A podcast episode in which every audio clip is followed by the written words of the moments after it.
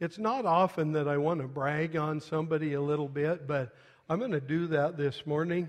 And uh, it's somebody a lot of you don't know, but many of you maybe heard about him. His name is Dwight Hill, and he is in Montana State Prison.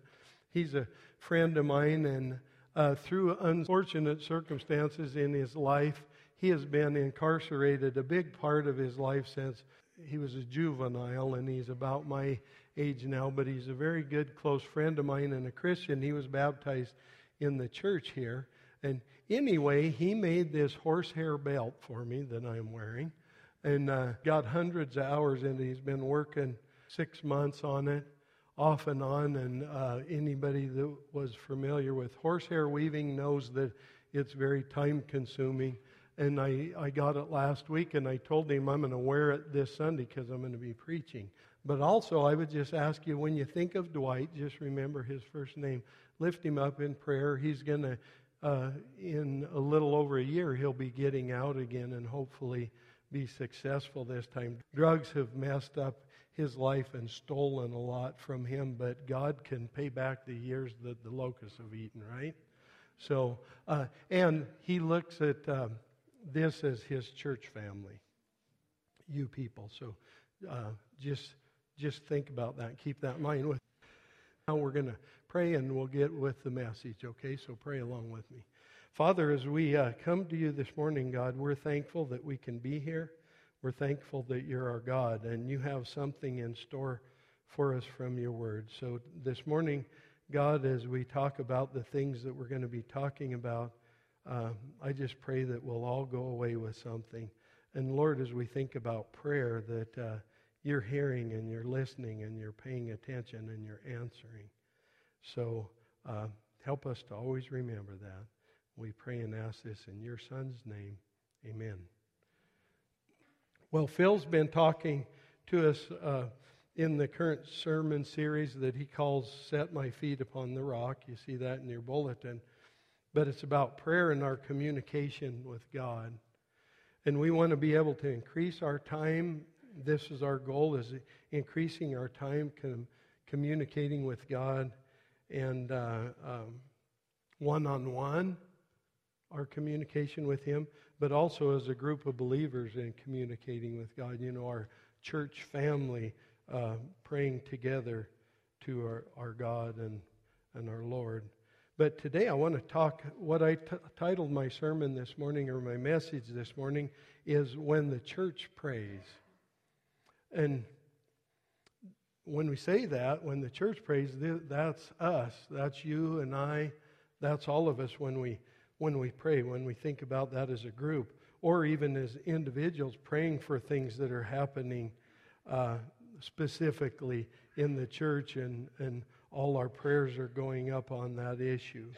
But think also about us asking God for things on behalf of the church, the people who are in the church family, they're asking as a group, and then also individuals asking God for His help and guidance. That, those are the things that we want to think about this morning. And then ask yourself this Are we paying attention and looking for the answers? Are we asking in faith? Or are we surprised sometimes by how God does answer our prayers? And we have a very good story, and it's recorded in God's Word that can help us as we think about the church praying and sharing in what we would call corporate prayer together as a church family. So take your Bibles, turn with me to Acts chapter 12, the book of Acts. Matthew, Mark, Luke, John, Acts, the fourth book. And we're going to start out in verse uh, 1.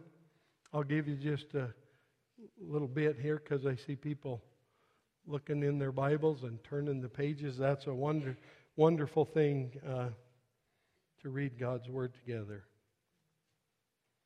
And this chapter is going to be our hinge pin today, the text that I'm going to use for, for the things that we're talking about. So read along with me, and we're going to start in uh, verse 1, chapter 12. It says, About that time, Herod the king laid violent hands on some who belonged to the church he killed James, the brother of John, with the sword. And when he saw that it pleased the Jews, he proceeded to arrest Peter also. This was during the days of unleavened bread. And when he had seized him, he put him in prison, delivering him over to four squads of soldiers to guard him, intending after the Passover to bring him out to the people. So Peter was kept in prison, but earnest prayer for him was made to God by the church. Now I'm going to read the last part of that last verse that I just read again. Earnest prayer for him was made to God by the church. So, John's brother James had been killed with the sword. More than likely, he had been beheaded by Herod. And now Peter's in prison, and you know that uh, what they're thinking about what's going to happen to Peter.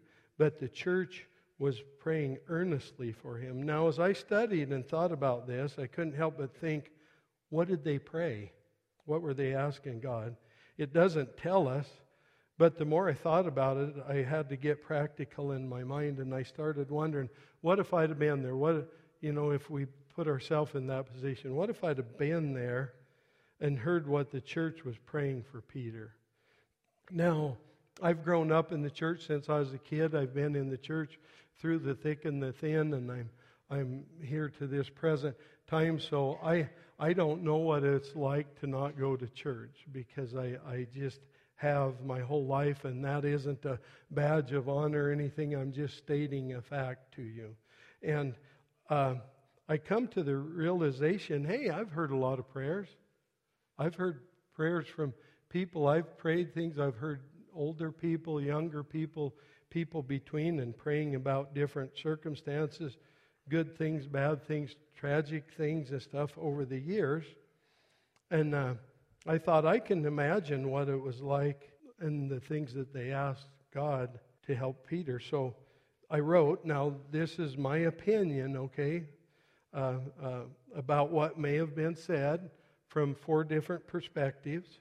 And then, uh, so I wrote four of them out, and then I had Beth write the one out for the ladies or women's perspective. So I'm going to have these, and they're not in any important order necessarily. And remember now, this is not scripture, it's from my perspective, and then also one of them for the ladies is from Beth's perspective. So we're going to go go through these and remember this is the idea of maybe what the church was praying with the circumstances of what we just read in these first verses. This is a man's prayer. Dear God, you know our friend Peter is in jail and that James was killed by Herod's soldiers. We need Peter to help teach us and tell us more about how your son Jesus can save all people, even the Gentiles. You promised us that the gates of hell will not stand against your church. Lord, we are scared and need you to give us hope. Help us trust you. We know you will do the right things for our church help us to be strong. But we ask you, God, to please let Peter get out of jail and keep him safe. Also, let the soldiers treat him well. They can be so ruthless. We are asking this in the name of your Son, Jesus. Amen. And Beth did this from a woman's perspective here. Dear Father, I trust you and know that you are the one who saves. There's salvation in no one else. Please give us courage to stand for you in spite of what they may do to us. We want to bring you glory and honor. We praise your holy name. I'm afraid that Herod may have Peter killed with the sword just as he did James. So I ask for Peter to be brave and that he would never denounce you, no matter what may happen. But please, somehow, let him be released from prison. I know that you can do all things, so I pray that he would be kept safe and unharmed. Please let him live and come back to us. We love you and know that nothing can separate us from your love. I pray in Jesus' name. I have this as the an old person's prayer, not maybe necessarily even just age, but uh, maybe old in their Christian walk in the things of the Lord. God, you have been good to us. And over the years, you have always been faithful and kept your promises. I don't understand why James was killed, but I do know he, was, he is with you now.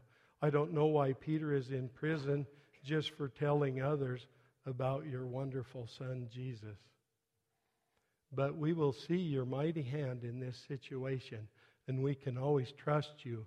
Help us not doubt and keep our faith and trust in you strong. Hear our prayers and bring Peter back to us so he can continue in the ministry that you have called him to. We ask you in the precious name of your Son, Jesus. Amen. This might be a teen's perspective. Why did James have to die? And now Peter is probably going to die too. My Bible teacher said that you love us and take care of us, but I don't understand what is happening. Please show me that what I have been taught is true and that you are watching over us. In Jesus' name, amen. This maybe be a child's prayer. God, you know how sad mom and dad and their friends are about Peter getting put in jail. He's a nice man who tells people about Jesus. God, you could break the jail doors so he could go back home. Then we could be happy again. And could you help my sister find her doll so she's not crabby? Amen. You know, as I was thinking about kids, that's why we laugh because kids are simple, aren't they? And they can be tackled when a big major issue, but also the importance of just let my sister get her doll too. That'll help a little bit too. So, you know, we can smile at that. But you see what I'm trying to get our minds doing in here? The church was praying for Peter. So now let's let's pick up in verse 6. It says, Now when Herod was about to bring him out on that very night, Peter was sleeping between two soldiers, bound with two chains, and sentries before the door were guarding the prison. And behold, an angel of the Lord stood next to him, and the light shone in the cell. He struck Peter on the side and woke him, saying, Get up quickly. And the chains fell off his hands. And the angel said to him, Dress yourself and put on your sandals. And he did so. And he said to him, Wrap your cloak around you and follow me. And he went out and followed him. He did not know that what was being done by the angel was real, but thought he was seeing a vision. When they passed the first and the second guard, they came to the iron gate leading into the city. It opened for them of its own accord. And they went out and went along one street, and immediately the angel left him. When Peter came to himself, he said, Now I am sure that the Lord has sent his angel and rescued me from the hand of Herod and from all that the Jewish people were expecting.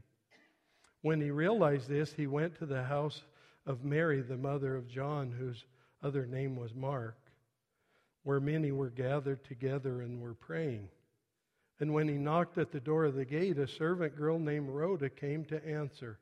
Recognizing Peter's voice, in her joy, she, should, she did not open the gate, but ran and reported that Peter was standing at the gate. They said to her, You are out of your mind. But she kept insisting that it was so, and they kept saying, It is his angel. But Peter continued knocking, and when they opened, they saw him and were amazed. But motioning to them with his hand to be silent, he described to them how the Lord had brought him out of the prison. And he said, Tell these things to James and to the brothers. Then he departed and went to another place. Now, when day came, there was no little disturbance among the soldiers over what had become of Peter. And after Herod searched for him and did not find him, he examined the sentries and ordered that they should be put to death. Then he went down from Judea to Caesarea and spent time there. Now, this, is a, this was a pretty big deal, wasn't it? I mean, Peter's in prison and he's got chains on, and there's one soldier on each side of him. He's asleep. The uh, angel comes, but there's 14 more soldiers there. Uh, who were more than likely stationed like at the inner door and then an outer door because it tells us earlier in the chapter that there was four squads of soldiers. There, a squad was four, so four times four is 16. There was 16 of them there that were in charge of keeping track of Peter. And then, interesting too, when they get outside and they get up close to the city gate, the gate opens by itself. That's just a cool little tidbit that's in there because, you know, we watch movies and stuff, even children's movies and stuff, we're kind of mesmerized by the fact of doors and things like that opening by themselves. But uh, uh, that very thing happened. But don't you see why Peter thought uh, maybe he was just having a vision or a dream? Have you ever had to pinch yourself to say, okay, this is really happening?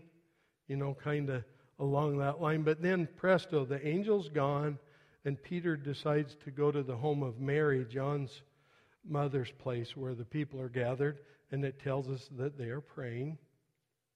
And then Peter's knocking at an outer gate, and the servant girl, Rhoda, goes to answer it. Well, she hears his voice. She doesn't even let him in. She just runs back, tells him, Hey, Peter, Peter's out there. And uh, um, they said, or they think she's crazy, you know. And she keeps insisting, and then so then they say, Well, maybe it's his angel. But Peter was there, and he was knocking and when they identified him, they knew that their prayers had been answered. But isn't that a definite answer to a prayer?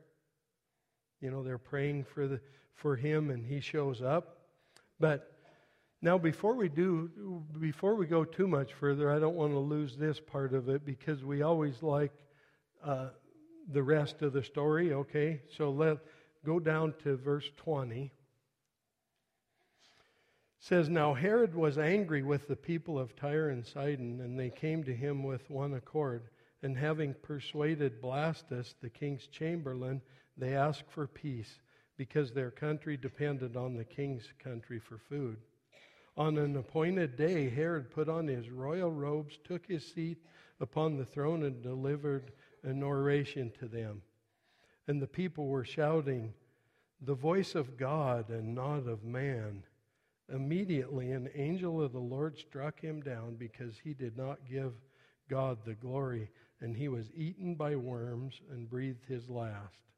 But the word of God increased and multiplied, and Barnabas and Saul returned from Jerusalem when they had completed their service, bringing with them John, whose other name was Mark. So, didn't want to leave that out. I kind of like the part of what happened to Herod for a couple reasons. What he did to Peter throwing him in jail, but also remember he had uh, um, James killed too. So um, God took care of that situation. But but just think about this. It kind of reminds me in Galatians chapter six, verse seven, says that God will not be mocked, and that's exactly what uh, Herod was doing, and he was getting pretty full of himself, and um, God took care of the situation there. But um, no matter who we are, we answer to God, right? And uh, um, Herod, Herod uh, answered to God for the things that he had done.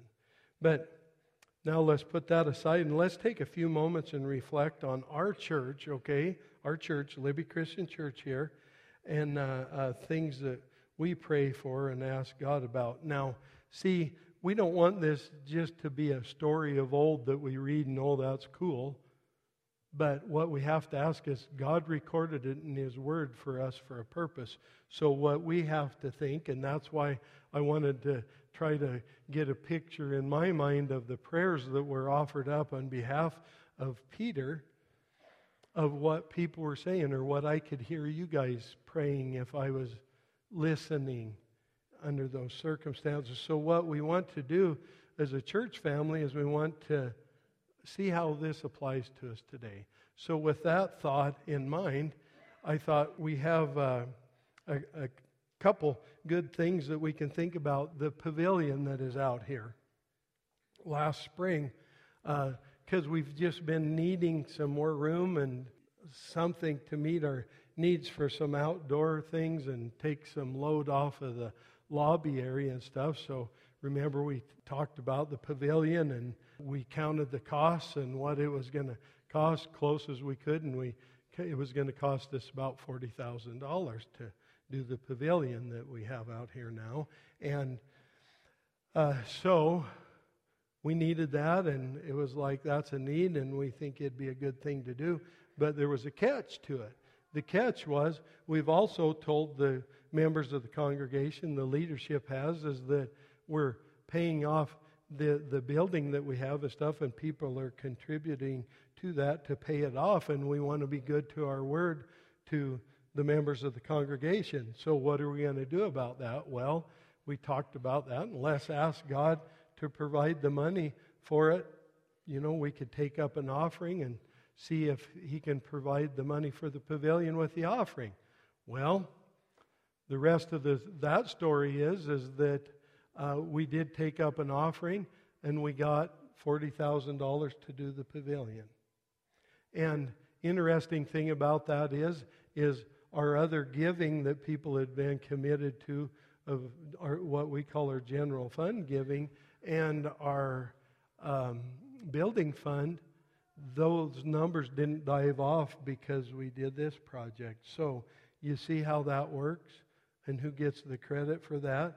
we approached God with good motives and, and we prayed and asked Him for something, and He gave it to us. Okay?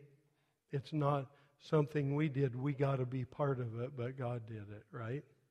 So isn't that cool? That, that's, that's one very tangible uh, story there. Now, one more recent than that is the Gap uh, Food Project with IDES that we did just a few weeks ago, right in here on Saturday. And uh, um, we researched that out. We needed $15,000 to do that. Well, again, we have this commitment for bigger expenditures like that that we're not going to go in debt. So we thought, what can we do with this situation? Well, let's take up an offering. Let's use our Christmas offering to do this gap. Uh, God always provides food project. So we needed $15,000 Christmas Day, which this past year was on Sunday. We took up an offering. Guess what? What's the rest of the story? God gave us the $15,000. Um, now, see, that's something that we can see, and, and there's no argument from us that God is responding. And that's just wonderful to get to see that in our church family and see how he uses it. Well, see, sometimes, what about um, prayers that are hard to quantify because we can't see the answer maybe in the amount of money, like 40,000, 15,000, or Peter standing in front of those people and they could acknowledge the fact that God answered the prayer. What about um, those times where it's just harder to see things? And I think, what about God being at work? What about we ask for protection that, that God will protect His church? And, you know, remember, the gates of hell will not uh, prevail against God's church. But we pray for protection. What about those things? What about the things that didn't happen? To us that we can't see or go back and put our finger on it, but we have to trust that God is answering those prayers too, right? And so I like to think about that. What, what could have happened here at Libby Christian Church that could have devastated the ministry or whatever it would be? And, and because of you people, us praying together for God's protection, He's answered that prayer he would be the only one that would be able to tell us that, hey, by the way, you didn't know, but, uh, you know, while you were sleeping, um, I answered your prayer on this, and this thing didn't happen, and you didn't even really know it. But that's okay, because I love you, and I'm taking good care of you. He might say something like that to us, but we know and trust him that he is providing for us and taking care of us. But as I look around the church family, I see God at work and He is answering our prayers. And all of us need to remember that God is faithful and He does everything that He tells us He will do. And so, my question is are you praying? Uh, if not, you can learn how to pray. And uh, um, just start by talking to Him just like uh, you do your friends. We talk to our friends. That's the type of talk God wants to hear from us. Doesn't have to be complicated. He wants to talk just like when we go over to a good friend's or one of our kids comes and visits us and talks with us.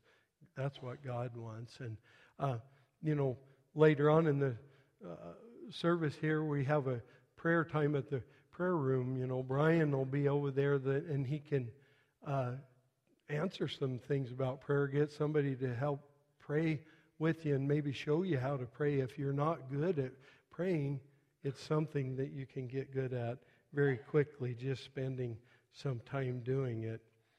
Um, I want to look at a scripture, and uh, it's in the book of John, chapter 15, and it's verse 5, and it says that this is Jesus' words now, John 15, verse 5. Jesus says, I am the vine and you're the branches. Whoever abides in me and I in him, he it is that bears much fruit, for apart from me, you can do nothing. So Jesus is telling us here that if we're going to get something done, it's going to be through him. You know, in the allegory of he's the vine and we're the branches, well, that's the fact. The branch can't do anything or won't live unless it's connected to the vine. But Jesus is, is our connection. And I want to close with just some thoughts here about, and this is out of the book of Revelation, chapter 8, and verses 1 through 4. And ju- just listen to this. This gives us a little glimpse into the heavenly realms of what things might be like about prayer and what we're talking about. So listen to these words. When the Lamb opened the seventh seal, there was silence in heaven for about a half an hour. Then I saw the seven angels who stand before God, and seven trumpets were given to them. And another angel came and stood at the altar with a golden censer. And he was given much incense to offer with the prayers of all the saints on the golden altar before the throne. And the smoke of the incense with the prayers of the saints rose before God and from the hand of the angel. See, see there we're getting we're getting just a little glimpse of maybe some heavenly uh, happenings uh, there we would call that and we know our prayers are being answered and they're being taken before the throne because of Jesus himself told us this, and let's go over to John chapter 14. John chapter 14 and verses 13 and 14, Jesus tells us here, He says, Whatever you ask in my name, this I will do, that the Father may be glorified in the Son.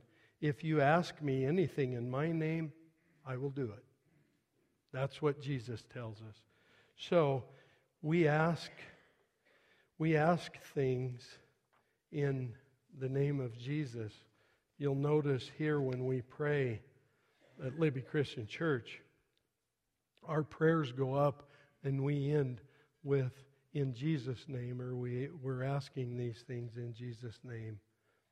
Um, because we realize and we know that the way the prayers are going to get to the Father is through Jesus, and that we ask Him and he gets the job done for us, right? Uh, in working with his father.